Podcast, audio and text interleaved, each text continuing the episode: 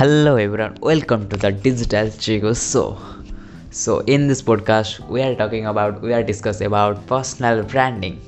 So first of all, what is personal branding?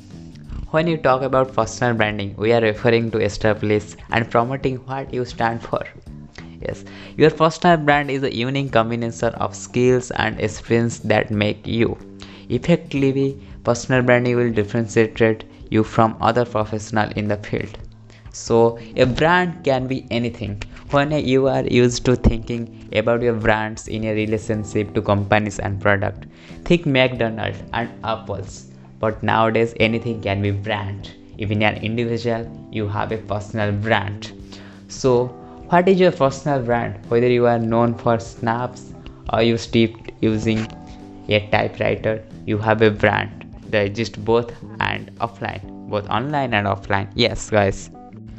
Luckily there are great lot of tools and resources out there that will help you to build your personal branding process. Use them to leave them right impression on people who looking to you to online. Yes. So the idea of personal branding makes you some people uncomfortable but if you don't take control of your personal brand online then you're missing so much opportunity and letting other control your narratives. Okay. At brand yourself we believe that personal branding should be accessible to everyone. That's why we created this guide to help through a process of building a personal brand online.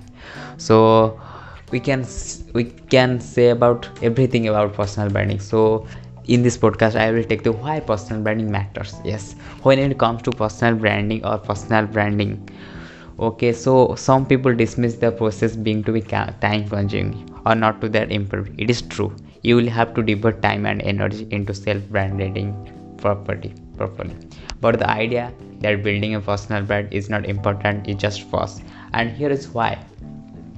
So people are googling at every stage of your career applying college applying to entry level jobs applying to c level jobs. So regardless of your age or professional stage someone is screening you online what they find can measure implementation for a personal or professional branding so just consider the number. According to Career Builder, more than half of employers would not hire potential without some sort of online presence today. Don't lose out of an interview over something you are control. I like your personal brand, yes. And if you are not looking at get hired and think does not apply you, think again. Especially if you are own business and work as a freelancer. Oh, over half of consume have chosen to do business with a freelancer or company because of strong positive online presence. If you are not properly managing your online reputation, then you are actively losing out of business.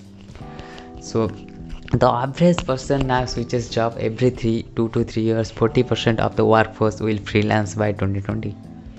So that means that a strong personal brand is more important is than ever before. In fact, the more successful we want to be the more important personal branding because according to a recent study of Weber Shandwick, Golpa educating attributes 45% of the company reputation to the reputation of the CEO that nearly half. Yes.